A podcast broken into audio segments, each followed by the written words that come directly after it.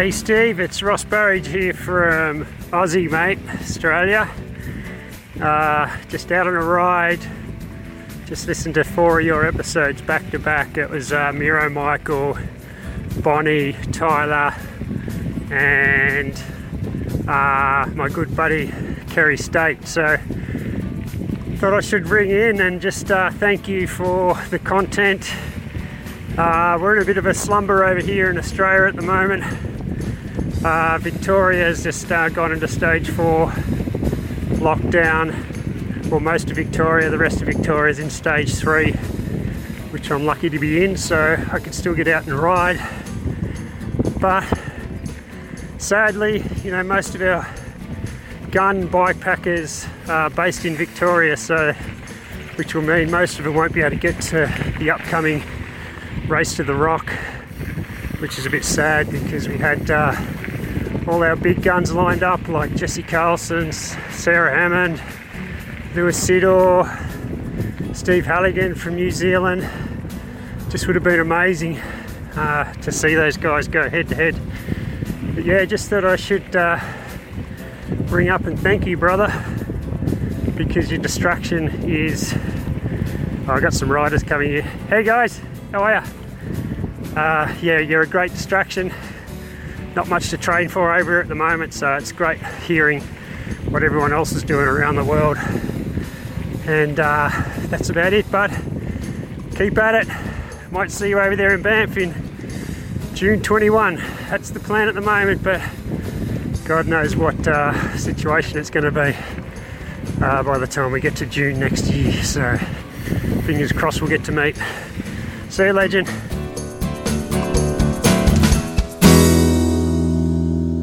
Welcome to My Back 40 and the My Back 40 podcast. I'm your host, Steve O'Shaughnessy. Ross Burridge, thanks for that voice intro, brother. That's uh, that was a lovely surprise to get that. Um, good to hear from you. Good to hear that you're well and that you're riding your bike. It's fantastic.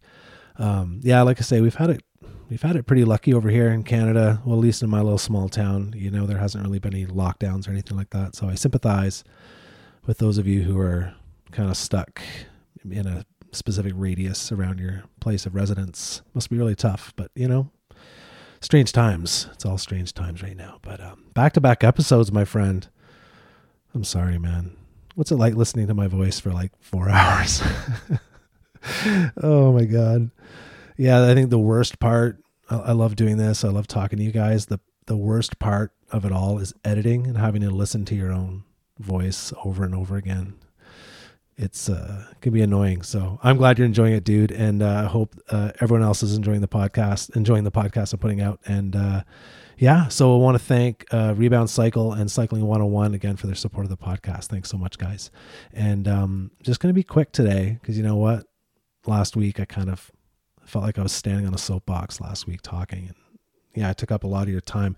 For those of you who listened to me gab for 15 minutes of about mental health. Uh, nonsensically. Um, thanks for thanks for hanging in there. But I'm going to keep it short today. So, yeah, I just want to throw out the promo code. Cycling 101 has a promo code for a bike fit or a consultation. If you sign up for one of those and you use the um, promo code 101 VIP20, you're going to save 20% on that service. So, please give them a try. And also, if you're shopping for food, and uh, a lot of online shopping is going on lately, you know, and especially if you live in a small town like I do, can't get a lot of stuff. You're always getting stuff online. But if you want to get some food, if you head on head on over to knackbar.com and uh, shop around there, if there's stuff you like, add it to your cart, and at checkout use the promo code Ryan. Ryan Draper gave us his Knack Bar ambassador promo code, so go ahead and take advantage of that.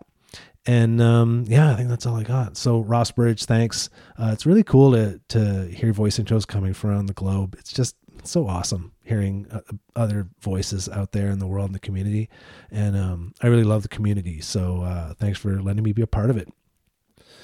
Those of you who were able to attend last month's RTD 10 celebration, the uh, Ride the Divide film 10 year anniversary, uh, would have uh, saw an interview between Mike Dion and John Stamstad and a lot of the stuff that was that was said in there really resonated with me. I, I, really dug where John was coming from, and I think his angle on the endurance sports is really uh, to push our limits and to get out of our comfort zones. And um, uh, and just leave the comforts behind.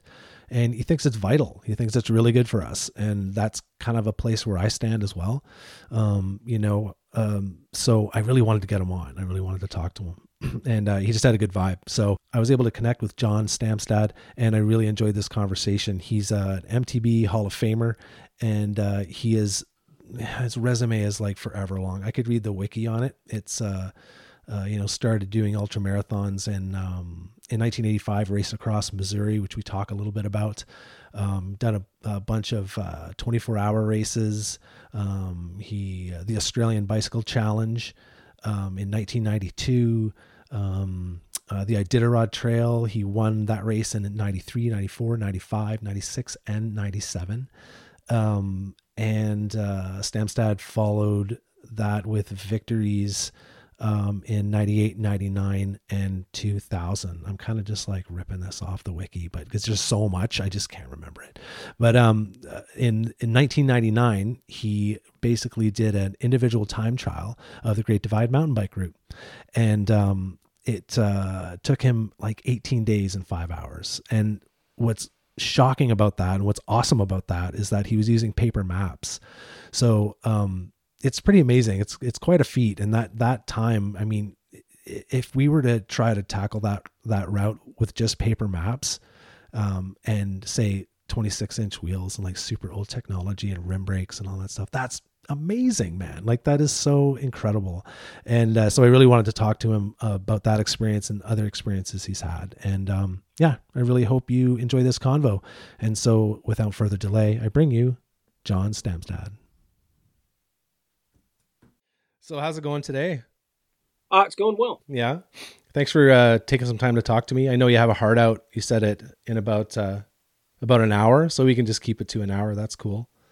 Yeah, we got plenty of time. Okay, awesome. And um, you're in Seattle, correct? Is that right? I am. Cool. Yes.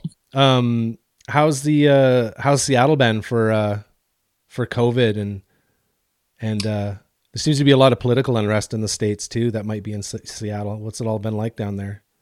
Uh, it's been interesting. I mean, we got we were one of the first states hit, um, but it hasn't gotten. We haven't had really that second wave.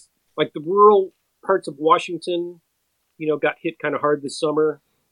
I mean, Seattle has trickled back up, but it doesn't doesn't feel like the rest of the country. I think the you know, the states and local administrators did a pretty darn good job.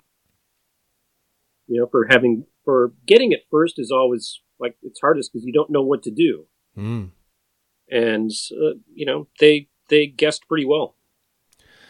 I think it's been, um, it's almost like a, a, social experiment. If there was any time that I thought that we were living in a uh, simulation, mm-hmm. I don't know if you follow that kind of thing. It almost it almost feels like they're like, you know what, this simulation needs a bit of a shakeup. Let's give them a pandemic, and it's just been bananas, bananas. Yeah, it, there aren't many things that change how you live your life, and this certainly has, and it's been fascinating to watch people. I mean, for the most part, people have adapted pretty well. Like, kind of everybody's daily life has at least changed a bit, and people are rolling with it we're we're adaptable folks. I yeah. like seeing people under stress. It's always fun to see how they react. Yeah, I, I I didn't really realize maybe how much anxiety it had caused until you really kind of start paying attention. I mean, I live in a small town in BC. Like we only have three or four thousand people here, so it's pretty Invermere, BC. So it's mm-hmm. pretty, it's pretty chill. Although because we're a we're a mountain town, we we have a huge influx of uh, tourism from Calgary. Right. and uh, uh, the, the city folk have a different lens on the whole thing than the country folk do. So, you know, they come in a lot more masks, you know. Um, yeah, I don't know. It's it's pretty crazy. It, it's it's been an interesting experiment, social experiment for sure. Yeah, I did a ride, uh, rode up into the mountains last week, and was surprised to see the, the small mountain towns. It looked like hundred percent adoption of masks. Yeah, I was really surprised. Um, it was virtually, you know, 100%. Even, you know, folks getting out of their pickup trucks and, you know, going into the gas station didn't need to be told to put their mask on. It just uh, it was good to see because um, I know it's it's been a big problem over around Yakima. You know, they had a huge uh, flare up with cases, and they're trying to get a handle on it. So hopefully, it's under control. Yeah, I don't know. I, I think I, my my opinion is we're just kind of at the beginning. This is just the start of kind of what we're going to see the the the second of of many more waves. I would imagine that we're going to see, but I think so too. Like, there's no reason um, not to think that. I mean, one of the it's hard to you know know which experts to listen to, but mm. one guy that I like a lot is Michael Osterholm. He doesn't get on very many TV shows because he says, I don't know a lot. Mm. And TV programs don't like that as an answer. Like no. they want a, they want a, you know, a hardcore prediction and it doesn't really matter if you're, you know, wrong about it a month later. They'll ask you for another one. And he says he doesn't know a lot because we don't know.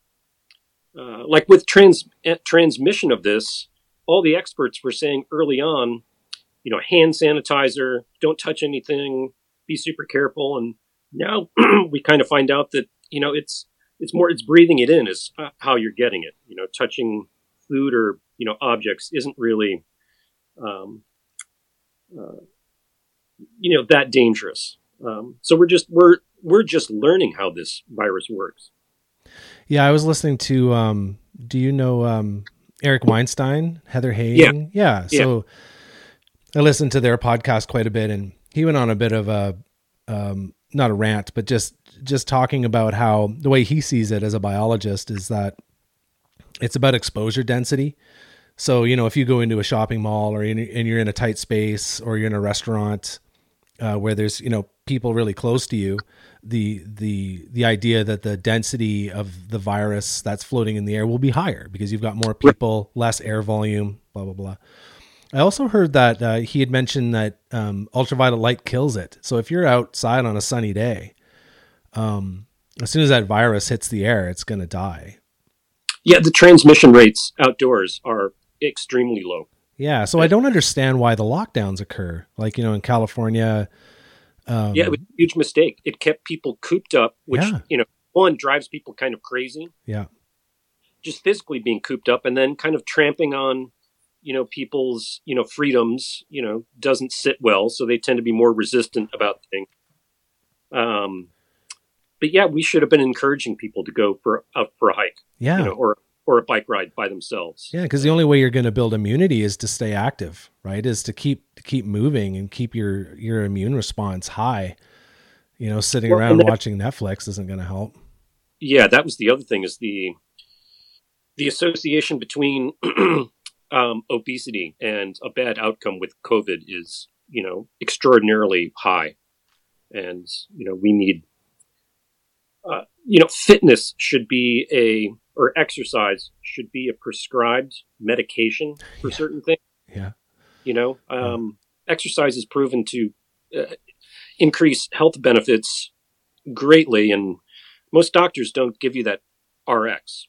They give you a, you know, medication. And I'm not a big believer in that. Yeah, it's interesting too. Like, um, can't remember where I heard this, but someone was saying that you know if you go to the vet with your with your dog, and you say, "Oh, my dog's really sick. I don't know what's going on," and the probably the first question they're going to ask is, "Well, what's your dog eating? What did your dog eat?" You know. Yeah. And you know, as humans, we go and see our doctor, and it's just like, "Oh, this hurts, that hurts." You know, low energy, blah blah blah. It's like, hmm, okay, well, let's see if we can find a pill to give you, rather than approach it more uh, homeopathically and just say, well, tell me about your diet. What are you eating? Tell me about your regular exercise. Or more importantly, I think we're discovering this more and more is tell me about your sleep. How's your sleep mm-hmm. consistency? Like, are you getting enough sleep? Um, I think that's huge. I think that's one of the biggest things actually is just our, we're not getting enough sleep anymore because we're burning the candle at both ends. We're staying up late watching TV or, or working, pounding away at the keyboard and working and trying to be successful and and we're forgetting that the most important thing is to keep moving and to uh, to live a healthy lifestyle. So tell me tell me about your healthy lifestyle. What what is your day? What do your days look like? What do you do for a living, John? Um, well, at the moment, I'm trying to write a book. Oh, nice. yeah, uh, just about my exploits and um, travels and that. So that's what uh, is occupying my time now, and I'm trying to ride a lot. I I wasn't able to ride for a few years. I got hit by a car uh, three and a half years ago. Yeah, I heard that at the RDT 10. Yeah, and um, uh, shattered my left leg. Uh, did a tib fib, broken in uh, three or four places. Damn. Uh, so they fixed it, like they bolted it back together. You know, um, good as new, but those things don't just don't recover that quickly. Mm-mm. And I tried, like every few months, I would try, you know, getting out and trying to ride, and it was just not uh, pleasant at all. And then last summer, uh, I tried again, and lo and behold, it was perfect. And so I've been riding for about a year, got in shape, uh, lost a lot of weight because I gotten fat sitting around doing nothing. Um, so yeah, I'm kind of back at it, and you know, like I think for me mentally, especially, mm. exercise is really important to my brain chemistry. I just do better in every way uh, when I'm physically fit. I agree, and it's sometimes it's hard to have, uh, to balance that, right? Do you have a family or? Yeah, yeah, three kids. Yeah, three kids, man. Wow, that's a lot of kids. I have two. I couldn't imagine having three. that's crazy, but that, that's that's the hardest thing that I'm finding um, with having a family is just trying to find the balance. You know, like you've got all the scales. Like it's not just two sides of the scale anymore. There's like a, half a dozen sides of the scale, and you're trying to balance all this out. Like you know your mental health and your you know finding your creative outlet like me doing this you know my kids are upstairs watching cartoons you know just the normal routine. That's why right. i'm so restricted right? It's like you know 8 a.m or 8 p.m because the rest of the time i'm dadding. But um yeah the, the mental health aspect of it i always feel better after i come back from a ride. If i've mm-hmm. had if i've had the shittiest day if i just go even just an hour 45 minutes if i just go pound it out in the woods near my house and come back i always feel better Right. Yeah, and that le- that goes back to what we were just talking about, right? Staying healthy and balancing mental health and um, wow, man. That so were you on your bike when you got hit by the car? Yep. Ah, oh, damn. Yep. Bike commuting and uh, just got drilled. Almost tore like the guy almost tore my leg off. Oh my god. Because I got stuck, you know, tangled in his the wheel well of the car. Oh my god. and he started to move. Oh. Like I don't I don't know if he thought he was on top of me and you know had to had to had to you know reverse or something, but he started to move and I had to scream to get him to stop, and I, that's the only thing that kept my leg on, you know, because it was. I'd look at myself, you know, I'm on the ground. You, you know, you do the inventory. It's like, oh, you know, right arm works, left arm works, head is good, and then I look at my left leg, and it's bent 90 degrees, and my foot is pointed the wrong way. Oh my god! I'm like, that's bad. Like that's really bad. I just hope it's not my knee. Like I didn't just yeah. you know, tear every ligament, which you know, hard to say which is worse, but probably this, you know, breaking it is better than ripping every you know, tendon and ligament. Um, uh, but yeah, so that was an adventure going through that. Wow, it must have been. Um, do you even remember the experience? Like, do you remember the pain was was there any pain or were you just kind of in this psychedelic endorphin state that oh no it was the most painful thing i've ever had. Oh i remember the, the, paramedics got there super quick like they were they were there within minutes. And i remember telling them you know like they try and do they try and figure out if you're in shock you know or whatever. And i, I told them like dude i'm gonna be perfectly fine I just need my leg pointed in the right direction. Get me lined up. And he's like, Sir, I'm not going to touch you until I pump you full of fentanyl. Oh, no. And then, and he says to his, you know, his buddy, Hey, should I give him X? And the other guy's like, Oh, God, no, give him X plus. You know, like, yeah, I'm like, I can hear you. Like, that's bad. that sounds bad to me. Yeah, the fentanyl thing's pretty crazy. I mean, we've we've had a bit of a a wave of fentanyl come through through this uh, little town kind of over the last handful of years and and you've just watched lives get destroyed uh, but but i think i think the uh, people are afraid of of opiates like that but a lot, a lot of times i think addiction can be rooted back to um, other issues, right? It's it's not the drug itself that they're necessarily getting hooked on. It's, Right. It's the it's the escape from uh, the other troubles and mental health issues that people are having that that For sure. completely melt away after they take a drug like that. Um, Yeah, it's interesting. Um, painkillers have never uh, really worked for me, and I've read that um, gingers, redheads, are um, uh, they have a different relationship with uh, pain medication, and even have to be for anesthesia. They have to do things differently. I don't oh, totally understand the, the process there. And theoret- supposedly, they have a higher pain threshold um, than other uh, ethnic groups. Um, but yeah, I did not like fentanyl at all. It made me feel a little crazy. And then at the hospital, they gave me Dilaudid, and I didn't like that either. Oh, I've never heard of that. It's the new, it's like the new latest greatest, you know, of that of that family. Yeah, Uh, but then they g- gave me morphine, and morphine was some good stuff. That yeah. it took the pain away, and I was feeling very good there for a while. Yeah, I had um my appendix out a handful of years ago and they um they had me on morphine and um you know, knowing what I know about opiates, they would come and ask me, you know, how's your pain today? And I actually felt kind of bad asking for more more morphine because I didn't want them to think that I was succumbing to its addictive powers. Right. But man, the dreams I had on morphine and the sleep was just the best sleep I've ever had. So I, I can totally see why people would be drawn to a to a compound like that. But uh, well, I'm really glad you're riding a bike again. That's so important. Yeah, I'm I'm glad about that too. That's awesome. So tell me about your where did you grow up?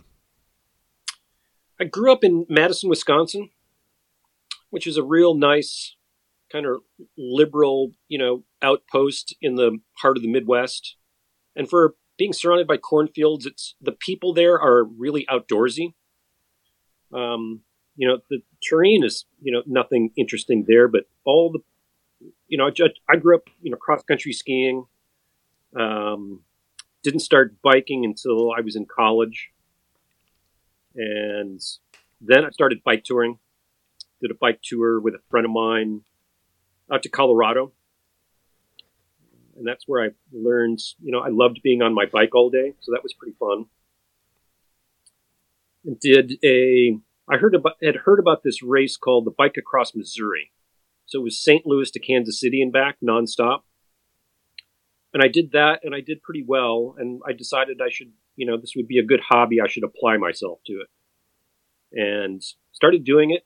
Started doing well. Uh, in those days, I was working as a magazine photographer. Um, I was living in Cincinnati, Ohio, working as a photographer, and then people started to want to pay me to ride my bike. And you know, when you're a twenty something and somebody wants you to, you know, pay you to ride your bike, you seems like a pretty darn good plan. Um, there's plenty of time in life to do other things. Uh, so I did that. So I never, never expected, you know, bike racing to um, be a career or earn a living doing doing it. But I was incredibly fortunate to be able to do that for, you know, 15 or 20 years. What was the start date of of that experience? Um, my first bike tour was in '85. Um, and then I started, I guess, started doing the serious racing. I had a couple ups and downs. I rode in '86, and then I got sick with Giardia, and I couldn't ride in '87. And then I rode in '88, and I had an injury and didn't ride in '89. And then from '90 on, I was very serious, you know, competing as much as I could. And that's kind of the heyday of mountain biking, right? Like the early '90s, Yeah. when it really started to to get, you know, that was the thing to do. So timing's everything, right? Oh, absolutely. Yeah. Who I mean, you- could not have been more fortunate with the you know the growth of mountain biking and our paths just kind of crossed. Awesome. Who were you riding for at that time? Uh, I started with Bridgestone bicycles. Okay.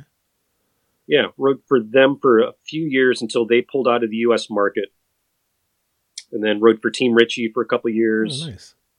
and then was sponsored by Chevy trucks. Oh, right. I remember hearing that on the uh, RDT 10 thing. That's awesome. Chevy trucks. Did you get you get a truck? Yep. That's awesome. What a great way It- to to experience were- mountain biking. It's awesome. Yeah, they were a great sponsor. Yeah. And so were they sponsoring you just for specifically in, endurance events? Yep, that's what I. We, well, we had a team, and then I was, you know, I did the endurance sports stuff, and uh, like Floyd Landis was on our team, and they did the standard mountain bike NORBA Nationals and all that. That's cool. So you weren't drawn to get into the pro tour as a road cyclist? No, I wasn't. Was certainly wasn't good enough, and I never really.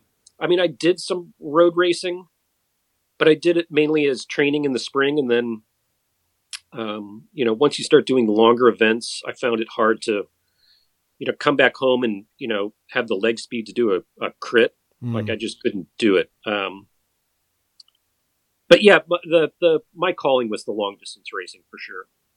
Yeah, it's like um it, it would be difficult to flip back and forth, right? Because you, you get your body gets tuned to a certain activity. Like and it's a totally different activity, right? Different fueling, different um pacing, you know? Like I tend to ride a lot of distances too, and now when I go out to do high intensity stuff, I find it like uh it's hard to make the switch sometimes because you know it takes it takes takes you a long time to warm up. It takes me a long time to warm up. So for me to go out for an hour and do a quick hour rip, by the time I'm done for an hour, it's like, man, I, I got to keep going. I just warmed up. Right. Yeah, my body's the same way. I mean, everybody has different physiology. yeah. Uh, mine is definitely geared towards the super long distances. Now, do you think that that's an age thing? Because I've often thought that um, I I find that when I hit forty, um, that it seemed to be almost that's a male's prime of life. It almost seems physically, and I, I find that endurance was never on my my radar until the last handful of years, and I find that you you see some of these long distance races, and it's all kind of the older guys that are you know 40s and up that are kind of taking the uh, riding at the pointy end of the stick. And I wonder if there's an age thing to that, or I wonder if that's just a um, a mindset thing, patience. Yeah, I think and- it's a, a lifestyle. I mean, I started in long distance in my early 20s. Right. But you're right. You know, it's usually it's the guys that are in their 40s. What I find interesting though is, I mean, now you know I'm 55, and kind of you know looking at that world, there are not many, there are not as many people over the age of 50 doing you know the current events as I would have thought there would have been. Hmm. Seems like there would have been a lot of guys who, and maybe that will change, like people who were part of that 90s, you know, mountain bike thing, who, you know, quit racing because they had to go on with life, you know, get married, have kids, or you know, whatever their life was. But now, most of the, you know, if you're in your 50s, your kids are probably at least, you know, uh, semi on their own. And, you know, people, folks might have, you know, some more free time, you know, like not necessarily they're retired, but, you know, they're, they're not going to soccer games and soccer practice all day Saturday, all day Sunday on weekends. Um, yeah, interesting to, to see I because now, I mean, I remember when I started, I we were taught that the your athletic peak was you know age twenty eight. yeah, Basically, as soon as you hit thirty, it's just like, all right, well, when are you going to quit? You know, and it's just the clock is ticking, and and now, I mean, I think after age fifty, you definitely. Um, you know, start to age physiologically, like you you are going downhill. But up until fifty, like you can be as fast as anybody. And I think even till 60, you can be, you know, fast enough. yeah. And there's there's guys out there who are in their 70s riding the Tour Divide, right? Which Yeah. which is so inspirational. I mean, what you said about kids being, you know, being a certain age and kids ha- having your kids kind of on their own. I'm I'm 49 and I'm just getting started. I've got a seven and a five year old, so I'm like, Oh, yeah, a long way. Yeah. don't say that. we got a long way to go, buddy. Yeah. So so that's that's kind of what I was alluding to about the balance, right? So yeah, it's it's interesting, and uh, I I feel that way too. Like I'm I'm hoping to next year on my birthday. I hope to celebrate my birthday on the Tour Divide somewhere. That's kind of my plan. My, Oh, fun. go into the, go into my fifties kind of with a bang. Right. So yeah, we'll see how that goes. So when did when did you um so you were the first to uh race the Tour Divide self supported, correct? yeah. Yeah. So what year was that? 99. 99. And um tell me about your life leading up to that. Um, well, I was doing the 24 hour, you know, racing. That's kind of where, you know, all the interest was, you know, at that time. Um, and then I'd heard about the, the Great Divide route being planned. I'd known about it for a couple of years. And then they finally finished the maps. Maybe they finished the maps at the end of 98 or somewhere in there. And then so I made plans to do it, you know, as soon as I could. Um, so did it that, that following summer. Uh, so a few people had, a handful of people had done it, but um, nobody had done it like to attempt to, you know, set a time. So I get kind of credit for starting it, although I certainly wasn't the first person, you know, to do it. I just, I was the first person to attach a clock to it, and right, and then it, you know, a couple of guys took it over after that, like Mike Curiak and Matt Lee, and eventually turned it into the Tour Divide race. And uh, back then, um, gear must have been kind of tough to to find. Was it hard to kind of kit your bike out, or because you had so much touring experience, it, it, it was you know fairly straightforward? Um.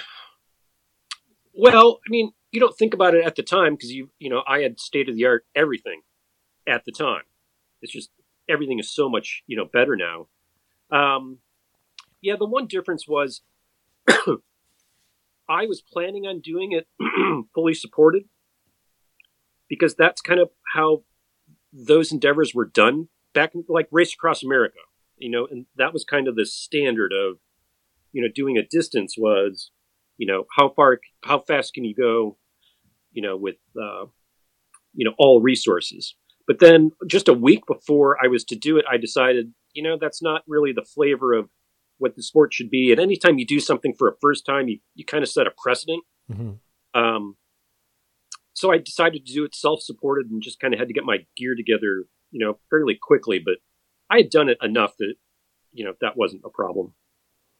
And yeah, you had mentioned um, when uh, the uh, RDT 10 uh, in the RDT 10 event, our ride the RTD 10 about uh, just about technology and how you know um, your lighting system, for instance, you had like two pounds of D cells to run like a 12 volt um, incandescent yeah, five, lamp. A five watt bulb, which a five, five watts is horrible. Yeah, and you sell like a like a hundred lumens or something like that.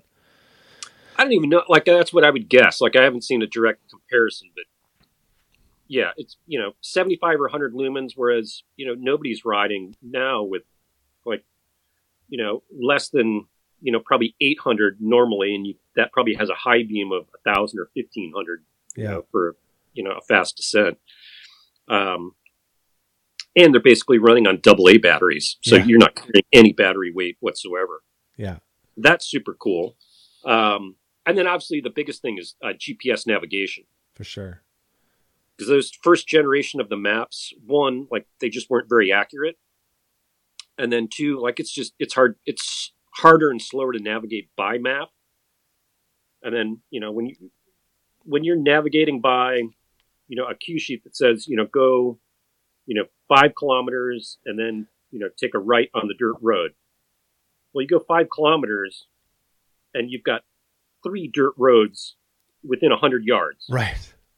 It's like, and none of no, there's no markings anywhere. Like nothing is signed. Um, so you just kind of guess, and a lot of times you guess wrong, backtrack, and figure it out. And what's incredible to me is the fact that you were using paper maps and you know who knows how many times you took the wrong turn and you still did it in what 18 days 18 days and change? Mm-hmm. so what do you think like if you had at that time if you had a a garmin how much time do you think you would have saved? I think that's at least two days. Two days? Or at least a day. Like i lost another day um, waiting to uh, repair my forks. Um, i blew my my front fork and I had to ride a flat fork all the way across Montana, and I couldn't get it fixed until Steamboat. When you say flat, you mean the air, like uh, was it air? The yeah, the cartridge, you know, blue. Yeah, so you're just flat down onto the front end. Yeah, which you know isn't a problem in terms of like you can do that route without a suspension fork, but when you lower your front end Yeah. by you know a few inches, you sit differently on the saddle. Yeah. So my rear end just got destroyed because I was in a totally different riding position. And your neck and your back, like it would have affected everything, right? Yeah, it was really un. It was not pleasant. It was just very uncomfortable. Yeah, it's interesting how technology. You know, I, I've done a handful of events, and and um, yeah, that that term "living on the line," right? You're just looking down at your GPS and and just following that red line, and at no point, you know, you get turned around sometimes, but at no point have, have I taken a wrong turn to the point where you know it was like putting me back like a half a day because you would never know. You take a paper map, and you would never know until it could be like three, four, five, 10, 20 k in, and you're like, oh, I shouldn't be in this valley. I should be Yeah, the one- valley over. One morning, I woke up groggy. You know, slept for a couple hours, woke up groggy. I rode up a five mile pass that was the opposite direction, like opposite. There wasn't even the you know like had to just turn around, come straight back down, and then go out. That was that was really demoralizing. yeah. Um, you know, that messes with your head when you're doing that. How do you um like your personality? How is your mindset for stuff like that? Are are you able to overcome those kind of things? Like, what's your what's your strategy to kind of cope with with mistakes like that? You have to. Um, you know and i think one mistake that i made was i kind of had a set you know goal pace goal you know in my head. I thought i could do um i thought i could do that ride in 15 or 16 days. And so when you're not meeting your goals that affects you negatively mentally you know hugely. And i was interesting i was listening to this podcast the other day Andrew Huberman. Um, he's a neuroscientist and was on Joe Rogan. And he talked about the, what did he call it? The dopamine false expectations. Mm, And that if, um, like if I say, hey, come on over for dinner tomorrow night, I'm going to make you the best steak you've ever had in your entire life. You're going to love it. When you c- come over and have that steak, if it doesn't meet those expectations, your dopamine levels, your responses are physically less, like measurably less. So your expectations affect your tangible brain chemistry, and I think that's extremely important. Uh, and he also, you know, talked in detail about, uh, you know, dopamine and its effect on norepinephrine, uh, and how that can stimulate, you know, or at least put off fatigue. And Mm. I just, I, I really think, you know, brain chemistry is is vitally important, especially to an endurance activity. I did this uh, one year up at I did a sport up in Alaska. They there is a I can't remember what university they were at, but they came up and they did blood work on us. And I know that they looked at serotonin. I don't know if they looked at dopamine or not. I don't remember, but they they said that my serotonin levels at the end of the event were significantly higher than uh, everyone else's. I'm assume, assuming comparing to starting levels, um, not you know overall amount. And I think that you know it's how you. It's not like dealing with stress. It isn't.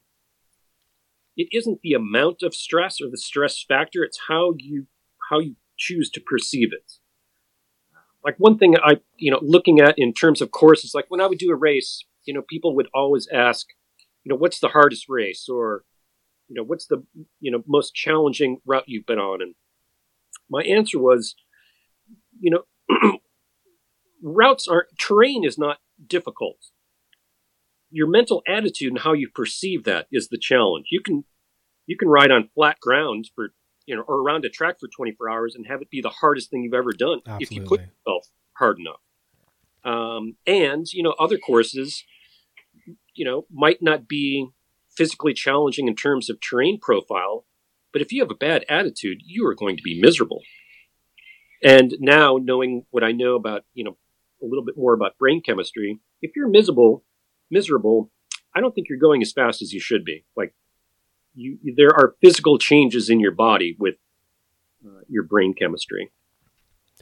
I agree. I, I've I've always kind of thought that a lot of the events were and it probably depends on the athlete, but definitely more of a mental exercise, I think, than a than a physical exercise. I mean, it's not like um I, am not a pointy end of the stick rider, but I do okay. I think I, I'm pretty good. I'm pretty fast. And what I find is um, those highs and lows, um, when you start to, um, when you stop dr- drowning in the lows and stop letting them kind of take over your your thought pattern, if you can just catch it before it gets before you start swirling like mm-hmm. down the drain, you can overcome it. And it's funny because I've, I've done enough of these things now where, you know, you might be doing something. You're just like, this sucks, man. This sucks. I'm hot. I'm tired. I'm thirsty. I'm hungry. And then you're, you're doing some crazy climb. You're pushing up over a pass. And then suddenly you get to the other side and it's like a 180. It's just like the snap of the fingers. It's like, yes, I did it. Right. And you're going down the other side and you're singing and you feel great. And it's like, uh, that can almost in its in and of itself be exhausting. Just the emotional roller coaster of of the ups and downs. Oh, for sure. And I think you know, there's I've noticed in myself, like on a you know, say training, if it's a like a 40 degree rainy day, that's generally just kind of you know unpleasant but it's not so hard that it becomes a challenge and you really you want for me, if I can make something a challenge, like my mental attitude would be far better if it's 20 below and windy than say, you know, 40 degrees and raining. Because cold rain is just, you know, unpleasant, but there's no fun factor to that. Whereas if it's 20 below and blowing, you're, you know, you, you get an adrenaline rush because it's like, all right, now, you know, I've got to pull it together and I've got to face this, you know, obstacle. And I think having that attitude of, you know, if things become so severe that that's actually an attribute, like that's a good thing, you know, making it a challenge, um, you're much more adaptable mentally. Whereas some people, you know, uh, would get really down the harder things, you know, get. I always feel like I get a bit of um, I get a bit of a charge out of adversity. You know, when things get really, really, really tough. Like in the winter, I'm I'm an avid fat biker, and mm-hmm. um, I'll gladly go out in minus 30 Celsius. I don't know what that would be in Fahrenheit. Probably about the same, you know, minus 30 or whatever. Yeah.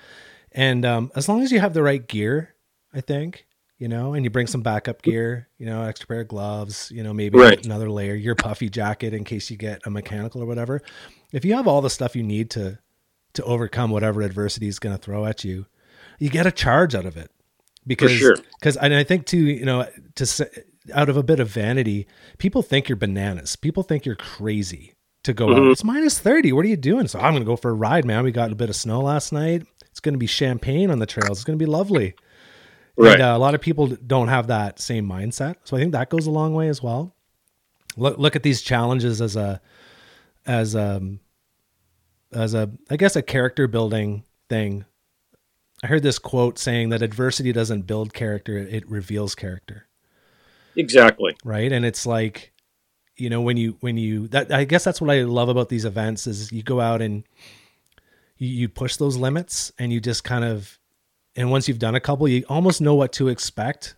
You know, it might rain, it might snow, it might be, you know, 40 degrees Celsius, or, you know, it might be 107, 105 degrees out there, and you're not going to find water for a couple hours. And, but all you have to think about is that, you know, all you have to do, all you have to manage is your self care and your tools, your machine, and your mm. gear. And there's something really um, freeing and cleansing about that. So, is that does that resonate with you? Like getting out on these these adventures? Does that resonate oh, with you? Yeah, you know that that's where it starts to get fun for me. Yeah, yeah, it's interesting. It's an interesting, really fun. Um, it's a fun activity. You know, I'm trying to get people to to see that um, you know, I lean on this podcast. I lean into the mental health aspect of of activities a lot, and uh, like you had said at the beginning of this conversation, it's like it's so important to to uh, and actually something you said in that interview with with Mike Dion as well. is just um, the idea of being uncomfortable, right? And I I think it it helps you feel um, when you come back to civilization, you come back to your family. I think it helps helps you to find the gratitude. I think, um, which is which for some of us is me. It's it's that's hard to maintain sometimes. Grat like practicing gratitude is is it's a practice. It's hard. It's like you, to to just pull yourself out of the fog you're in and just look around and be grateful for what you have. Nothing kind of reveals that more than going out and being uncomfortable for a week or two. You know, when you come back and you have a hot shower and you have a nice bed to sleep in and you're, mm-hmm. you're surrounded by your family and your loved ones and you know your stuff and your bikes and you know I, I there's defi- definitely a, a, vulnerable vulnerableness um, that you have to submit to in, in doing really hard things. Um, but I think that's part of that, you know, the growth factor of overcoming that and, you know, to do, you know, some of these super hard events, you usually have to go through, um, you know, a little emotional turmoil and usually come out the other side stronger. And anytime, you know, you break yourself down, you know, your weaknesses tend to come to the surface. I mean, it's just, it's a, you know, it's a therapy session, really.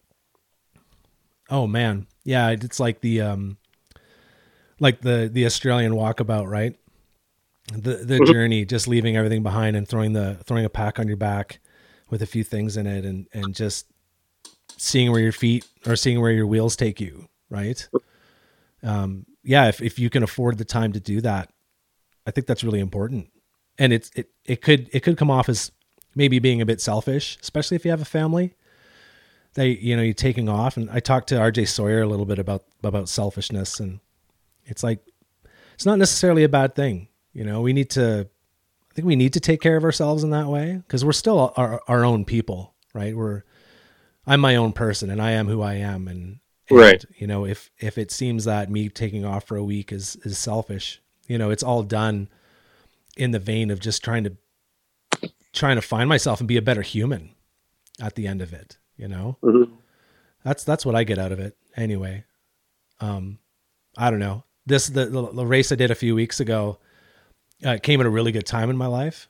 And man oh man it's like i was just be pushing up a hill I, I single speeded it so i was walking quite a bit but uh walking this hill and listening to some music and and this lyric came up and uh it broke me down it just broke me right. down i was just shattered by this lyric and uh, I feel emotional about it now just thinking about it. And then uh, I, I replayed it. I replayed it again and I replayed it again and I replayed it again. And it was just, I was breaking down. And then after I listened to it three or four times, it was almost like a, it was almost like a cleansing exercise, you know, to, it, it, it, it brought something out of me from deep within me that I needed to process. And, uh, and that's also, that's a dopamine hit too. Right. Um, you know, so, you know, you're, you're, I think that's all part of the process of, you know, it, it gets you to a heightened state, both phys- physiologically and mentally. Yeah, because we're not challenged like that, right? In in everyday life. I think we're challenged differently. I think it almost seems like the stressors of life are way more stressful than the stress of taking a wrong turn or thinking you're running out of water or it just it seems that way. It seems life is easier on the trail you know right to me I, I don't know it's it's i love being out there so i think that's yeah it's important people maybe do that get some alone time and go out and find oneself if you will mm-hmm. so when you did that um that tour divide race it looked like that that picture that was that was up when you were uh, talking to mike it seemed uh, it seemed like you packed really light for those times um well, it's interesting. I, I so I did an overnight um, uh, here a couple weeks ago, and I just weighed my kit. My kit now is, you know, like not including food, just the you know stuff I need for for an overnight, which you know overnight in 15 days isn't much different, um, except I guess for some repair stuff. But it, basically, it's half half the weight. Wow. You know, my sleeping bag was two pounds my current sleeping bag is under a pound. Um, I had a two two pound ish, I think, bivy sack, Gore bivy sack. Um, my rain jacket, uh, my in '99 was a pound, and that was with the hood cut off. and now my waterproof breathable rain jacket is like three and a half ounces. I mean, it's just ridiculous light. Crazy. And they're all like they're not just lighter; they're better. Yes. They're, it, everything is better. Yeah. Yeah. I mean, it's you know, 29ers, you know, are nice. The biggest, I, I think, the biggest improvement in bikes is tubeless tires. yes. You know, that's tangibly, you know, you don't have to carry, you know, a, a bag full of tubes.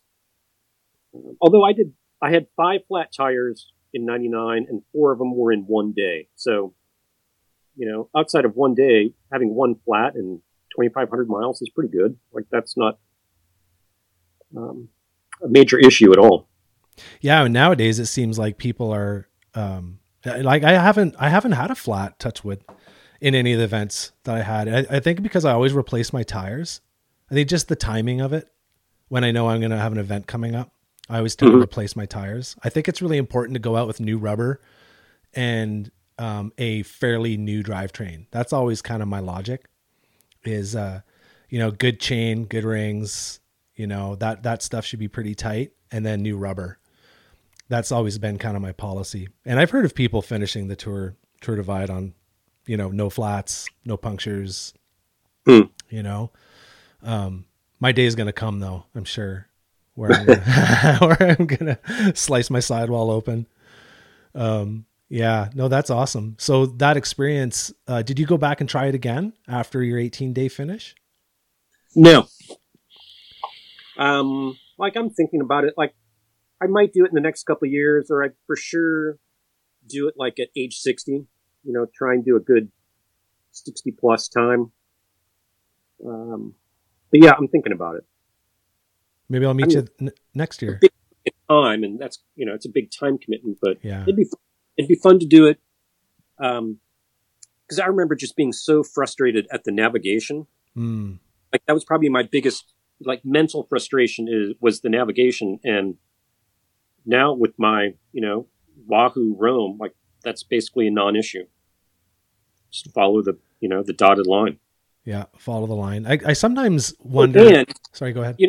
just it's not just route finding but then it's like all right you know I, i'm out of water or out of food how far is it you know to the next town and with gps it's like oh it's you know 13.4 miles exactly so that helps you know with mentally you know you know where you are like i think that's you know kind of the burden of you know your your mental state of mind it's really helpful information if you um, you know where you are and you know where you're trying to get to. Yeah. And resupply seems pretty um, um, often on that route. Yeah, and I'm sure like now that people know like all those tourists are coming through, like even the gas stations, I'll bet have, you know, way better probably really good food now because they have a market for it in the summer. Right. How do you Yeah, they- eat? They have cycles coming through. Yeah, especially during that time. What's your uh what's your nutrition like? What do you eat when you're out there for like these long runs? Are you a are you a carbohydrate guy or are you a fats and proteins guy? Well, no, anytime you're carrying your food, you kind of have to go higher fat, and then you can only process about 300 calories of carbohydrate an hour. And generally speaking, you, you know, you need more calories than that. So you've got to get them from fat or protein if you simply want to digest them. Right. Like it's funny, you know, back in the day, I got, I used to get tons of criticism for eating high fat foods. And, uh, now it's like, it's common sense science that you, know, you have to you have to have you know fat content um, for you know a long endeavor. Um, and like some fats are better than others but if you're doing an uh, you know a self-supported ride like you know some gas stations are better than others but you're you're limited. Like cookies are, are cookies are good nuts are really good. Um, like I remember like the gas stations in Colorado were had fantastic food. Whereas like New- gas stations in New Mexico, you're eating Hostess products. Like it's Oh. Twinkies and Ding Dongs and yeah, that was that was challenging. Because you get tired of that acidic food, it really hurts your mouth. Yeah. You get, mouth gets just covered with sores from because it, it's um it's an eating challenge as much as it is a cycling challenge. Like how much, how many, in some ways with endurance sport, your stomach, you know, can be your, and I found this especially because I have kind of a weak stomach. My stomach is my limiting factor in how fast I go. It's not my training. It's not my leg strength. It's how many calories can I process and keep down, you know, without puking them. Right. Yeah, I brought on the last event I went on, I brought um I don't know how many calories it would have been. I don't know. I'm a meat meat cheese nuts guy. And um and I'm I'm fairly fat adapted, I think. I don't eat a lot of carbohydrate.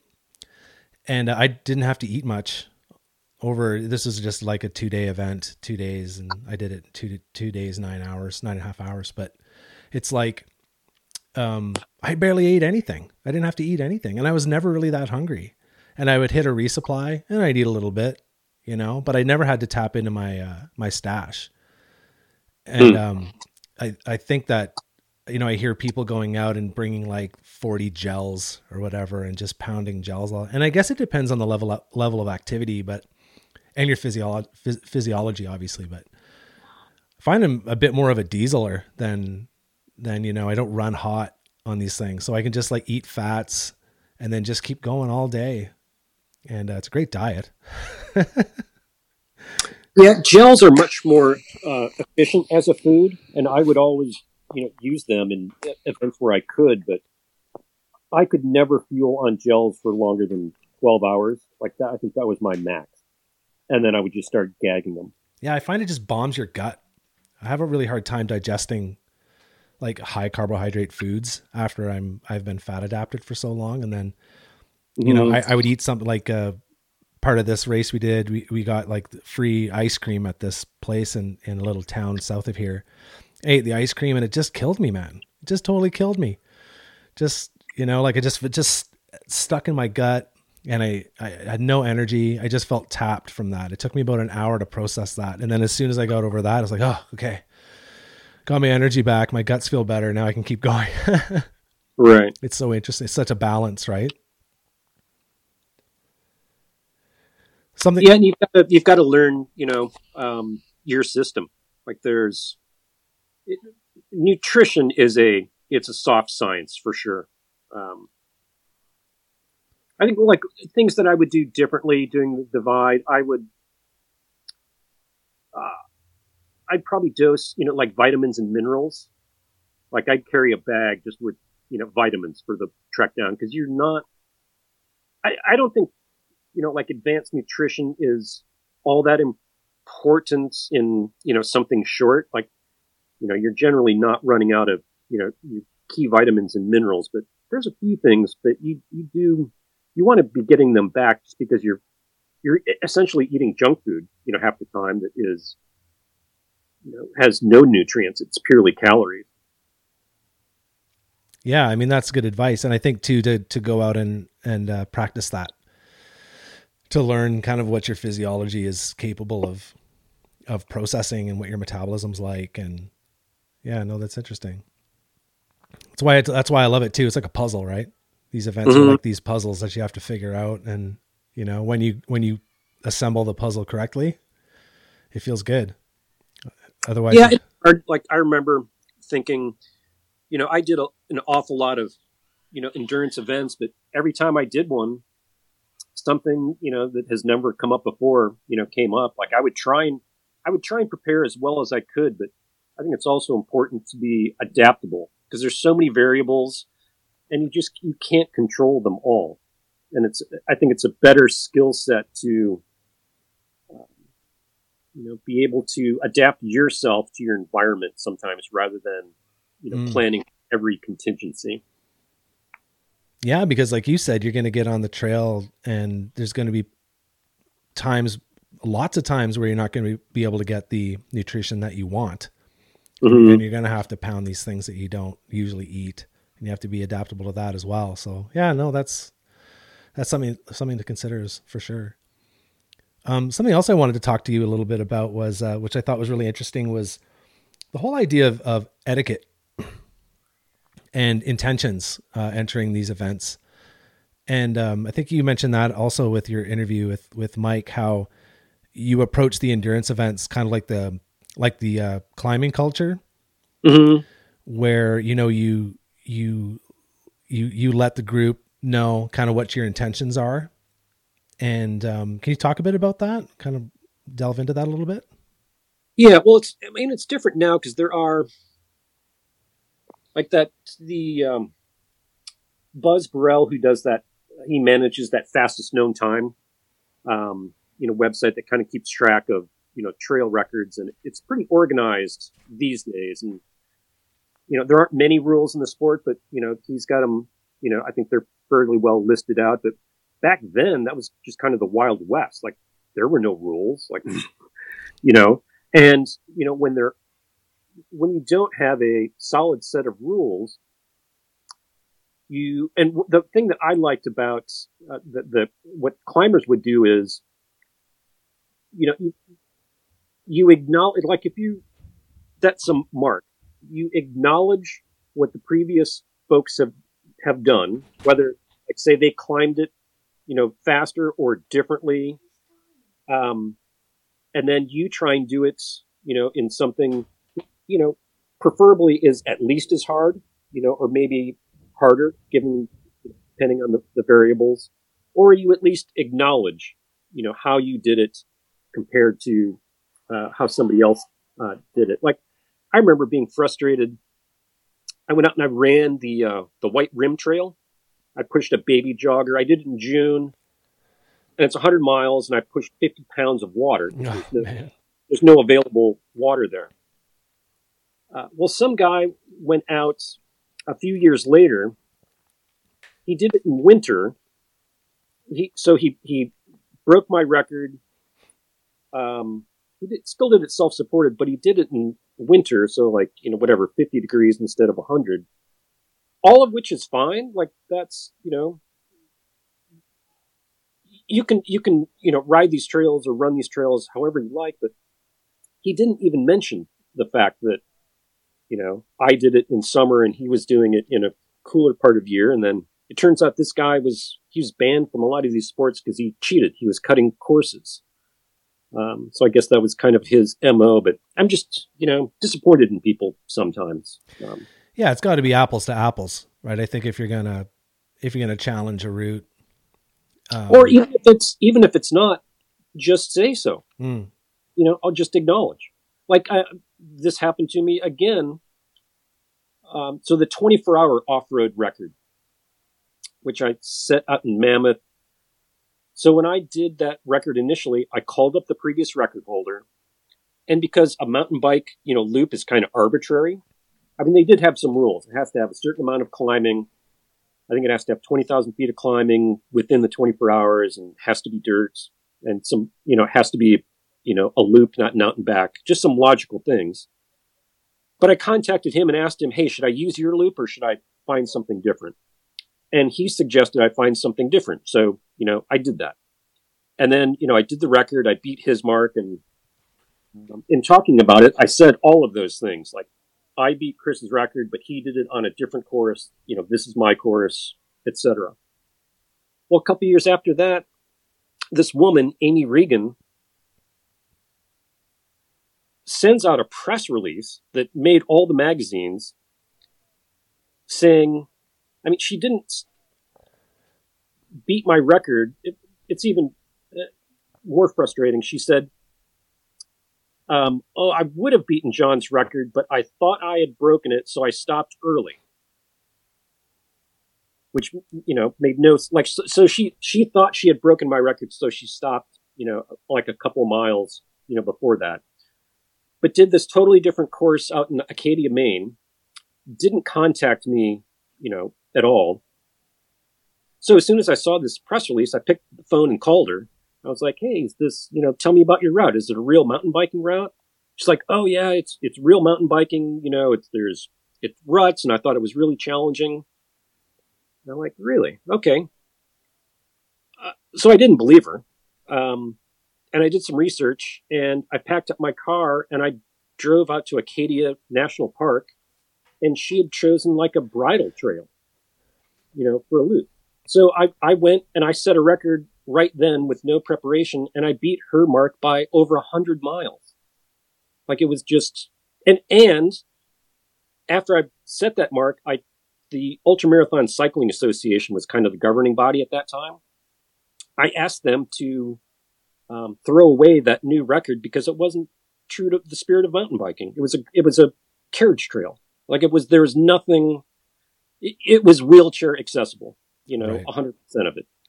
And I just didn't think that that was in the spirit of what mountain biking, you know, should be. Yeah, like again, apples to apples, right? If you're gonna if you're gonna challenge a route, then you know it should be it should have the same characteristics of the the, the route that you're trying to break a record on. So it'd be interesting. Um, I kind of mentioned this to Jay Petervary. I was talking to him a few months back, and I kind of put out as like, do some of these events need to have categories?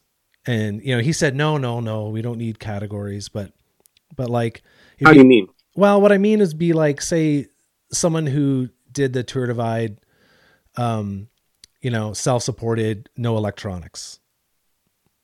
Like, is that too uh, hard? Is that too hard to govern? Like it probably. It, yeah, and like you know, talking with you know folks, you know, back in the day, you just want to you want no rules. As soon as you have rules, you have mm. to enforce them. Yeah, and then because you can't enforce them, um, I mean, I really liked what Jay said in that um, that 10th anniversary thing. He said, "Do it your way."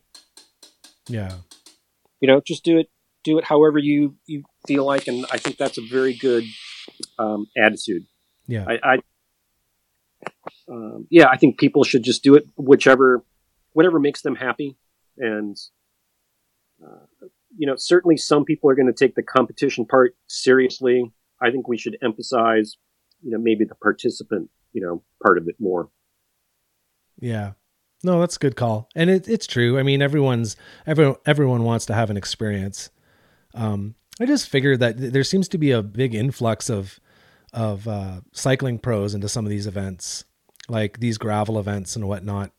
Um, and whether it would be uh, reasonable to have some sort of more hardened um, requirements around the events you know um, again I'm, I've, I've no experience on on the tour divide so i'm i'm totally speaking from no experience but just like kind of what i said before like um you know there was a big deal last year about you know filming on the routes and you know having having visitors you know supposed to be self-supported and by seeing loved ones you get a boost which i can totally appreciate. Like i i totally appreciate that. Even even seeing another competitor on the course gives you a boost right? I find.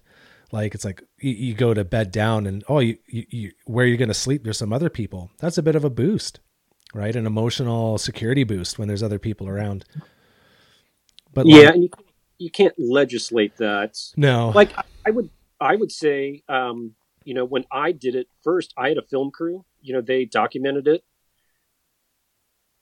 there and we did it you know what we could to you know not have it you know be an aid but if you know that someone else is out there and they know that you're out there, like that is a benefit. Yeah. There's no around that. I mean, I would, I don't think it, if you're going to, and not that the Tour Divide is that much of a wilderness event, like it's, it's not compared to some other things that I've done. But if you want that wilderness feel, like having a film crew, like negates that completely. Yeah. You know, like you know, I like watching things. You see somebody in the middle of nowhere doing something, you know, really crazy. And my first thought is, well, that photographer or camera guy, he's doing the same thing. Like, what's, you know, what's his story? You know, they're there, you know, battling these elements too. And nobody, you know, talks about that. But with, with like a hundred pounds of camera gear too, right? exactly. um, so you can make, you can make a case that y- you should not have, uh, film crews.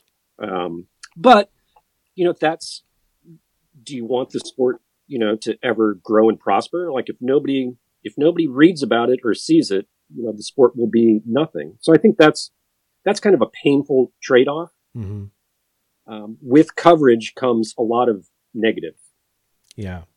Yeah, I I said that when I talked to Mike on this podcast. I, I asked him that question. It's like, you know, being the guy that you know, filmed it, you know, for Ride the Divide and how he felt about filming uh, in modern times, like with what's going on now. And, and he had said it, you know, it's, it's true. It's like we, we want to grow the sport. We want people to know what these people are doing and, you know, the adversity that they're facing. And, and a lot of the films, um, like Josh Ibbett's film, uh, I know something that impacted me was even though he was being filmed at pretty close proximity, he was still suffering. Like you could see the suffering in his face, right? Like I, I don't think that um, the people being around may have been like a like a a bit of a boost emotionally, but physiologically he was still suffering and and putting it all out there. And we wouldn't have seen that if someone didn't capture that. So yeah, right. it's, it's it's gray. I guess it's kind of a gray area, but it's just the the times we live in now. I mean, I think the one difference now though, it's technology is changing it to the point where you can self-produce. Hmm. Well, I mean, if you have an iPhone, that's basically a state-of-the-art digital camera from ten years ago, absolutely fifteen. So, um, I think that will change things. Like you can you can you can get very good coverage and document epic events um, individually yeah. or from a you know if every person you know in it say the tour divide if you combined all their footage you could make a pretty cool movie yeah maybe that should be something that you know you kind of crowdsource you know the, the the the video and all the imagery i'll bet you could put together a really cool project that way we should uh, get Mike Dion involved in that. We could send him terabytes of audio and video that he could produce, making some crazy movie, right? That'd be a great project. That's awesome. Well, John, I'm mindful of your time. Um, and I really appreciate you talking to me today.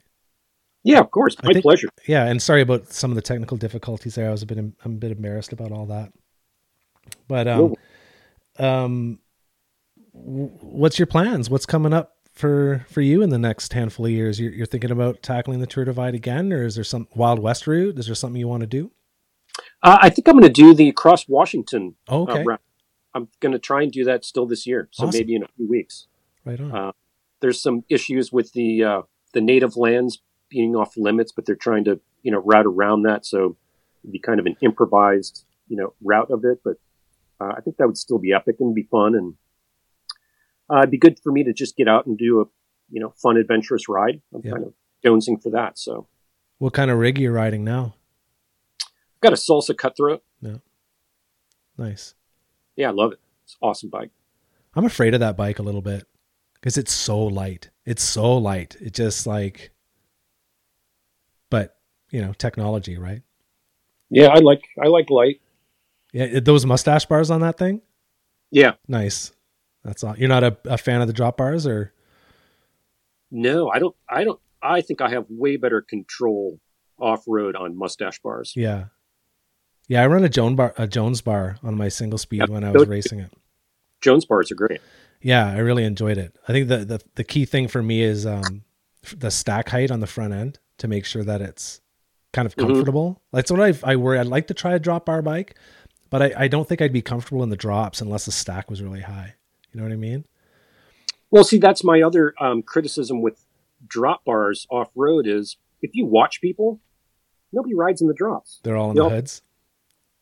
So even if you compensate with the geometry, well, then it, it's almost worse because people are riding in you know in a totally different position. So I don't.